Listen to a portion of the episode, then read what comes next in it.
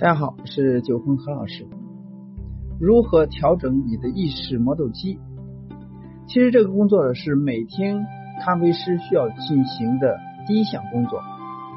在每天的清早呢，在整理好吧台和工作区域之后呢，咖啡师便开始如饥似渴的为客人制作一杯神奇的咖啡，而饱满的油脂不断从手柄中缓缓流出，预示着一天工作的正式开始。然而，合格的咖啡师呢，每天早上做的第一杯咖啡呢，绝对是不能卖给客人，因为有一项更早的嗯准备工作需要完成，那就是调磨。为什么要调磨呢？应该如何调磨？我们先从常用的商业意式咖啡磨豆机开始分析。而意式磨豆机呢，通常有两种类型：粉仓磨豆机和无粉仓磨豆机两种。而粉仓磨豆机的允许咖啡粉呢留在一个小隔间里边，可以预先测量，通过波动拉杆分配咖啡粉。而无仓磨豆机呢，使咖啡粉呢直接到粉碗里边。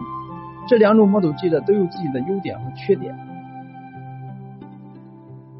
粉仓磨豆机的优点，一，操作更干净。当咖啡粉从粉槽倒入粉碗的过程中，洒落在柜台上的粉是很少。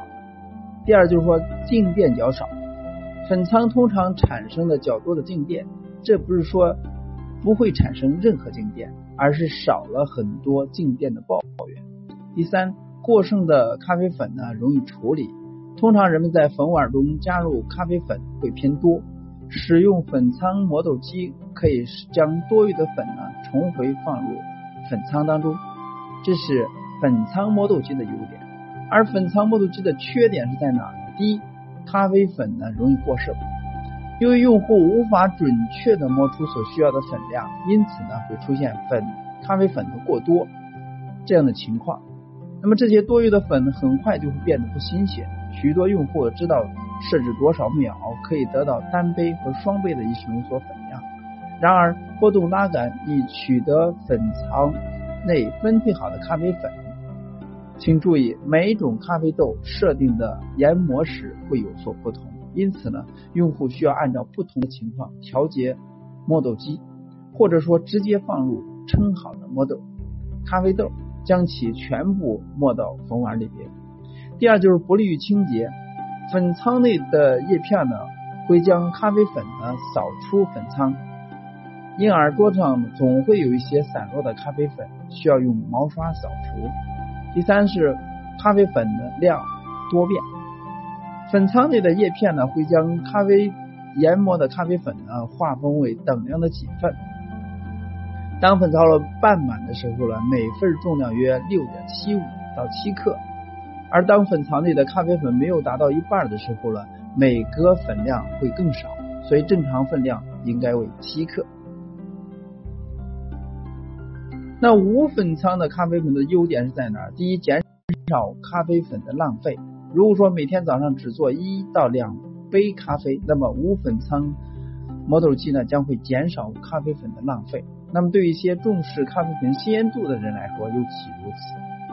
第二，就是适合多种萃取方式。大多数情况下，无粉仓的磨豆机呢下方呢可以放一个容器接粉。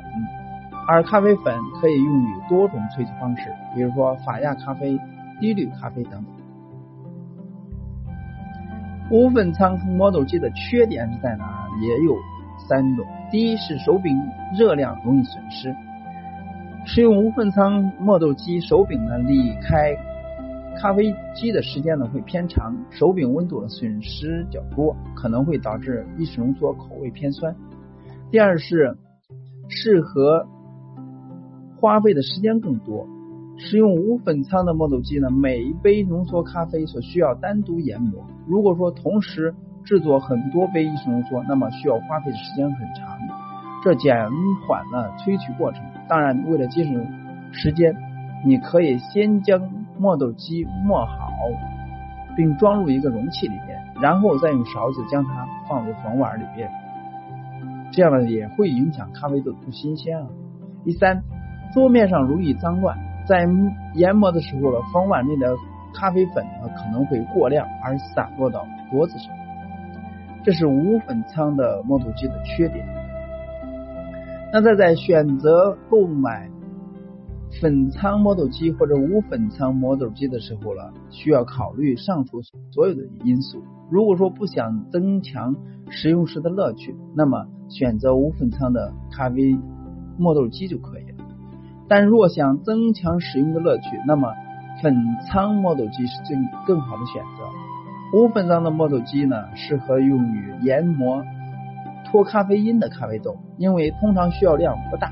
如果说咖啡店对咖啡师的速度有要求，那么粉仓磨豆机则会更好。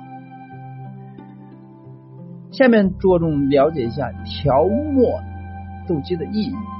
咖啡馆呢，每天都要调试咖啡沫的刻度，有的甚至每几个小时要调整一次。严格的去对萃取结果有要求的话，其实应当每天调整一次，因为每个时刻的豆子都在转变，甚至说气压、温度、湿度都会对萃取产生影响。咖啡豆的不统一性。同种不同粒，即同一种咖啡豆的大小和密度不一样，影响豆子的空间与豆子的耐磨度，导致磨出来的咖啡粉呢会不一样。不同品种即一般意式咖啡采用的拼配咖啡豆，拼配的咖啡豆品种不固定，每次研磨时品种比例也是不一样的，所以这种情况会导致粉量的差异。不同烘焙度对。由于意式咖啡拼配豆为主，有可能同一锅烘焙，不同烘焙度的咖啡豆的重量、密度、湿度都不一样，所以呢，磨磨出来粉呢也是有区别。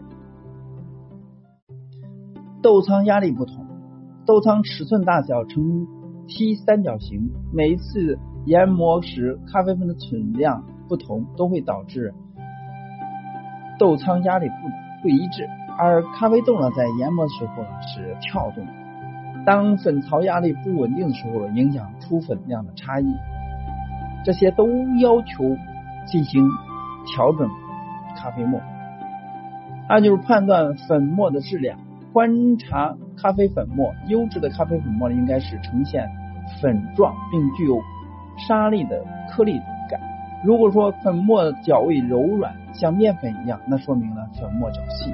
相反的，如果说咖啡粉末感觉比较坚硬和粗糙，那就说明研磨的有点粗了。那如何调整咖啡沫呢？咖啡豆的湿度和储存时间不断在变化，那么磨豆机的刀片损耗程度也随着时间的发生而改变。所以，咖啡师应该定期调整研磨机，保证研磨出的咖啡粉末呢保持完美。当咖啡豆进入研磨机的时候了，磨豆机里的刀片会将咖啡豆粉末成粉末状。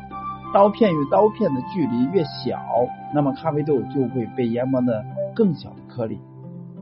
研磨颗粒的越细小，就更加紧密，水流就更加难以通过，从而大大延长了萃取时间。相反的，如果说刀片之间的距离较大，研磨的颗粒就会变得粗糙，水流就容易通过，萃取时间就会变快。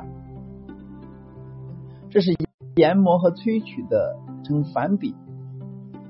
磨豆机的调整教程，那么不同磨豆机的有不同的调节刻度盘，所以呢，应该检查咖啡磨豆机的型号，并仔细阅读说明，确定刻度盘的方向和力度大小。一般情况下，如果说你一直保持检查咖啡磨设置的习惯，那么只需要做非常小的调整就可以，只需要移动转盘刻度三毫米内就可以改变粉末的粗细程度。虽然三毫米是一个非常小的数字，但是相同的咖啡豆的研磨时间就会改变三到五秒。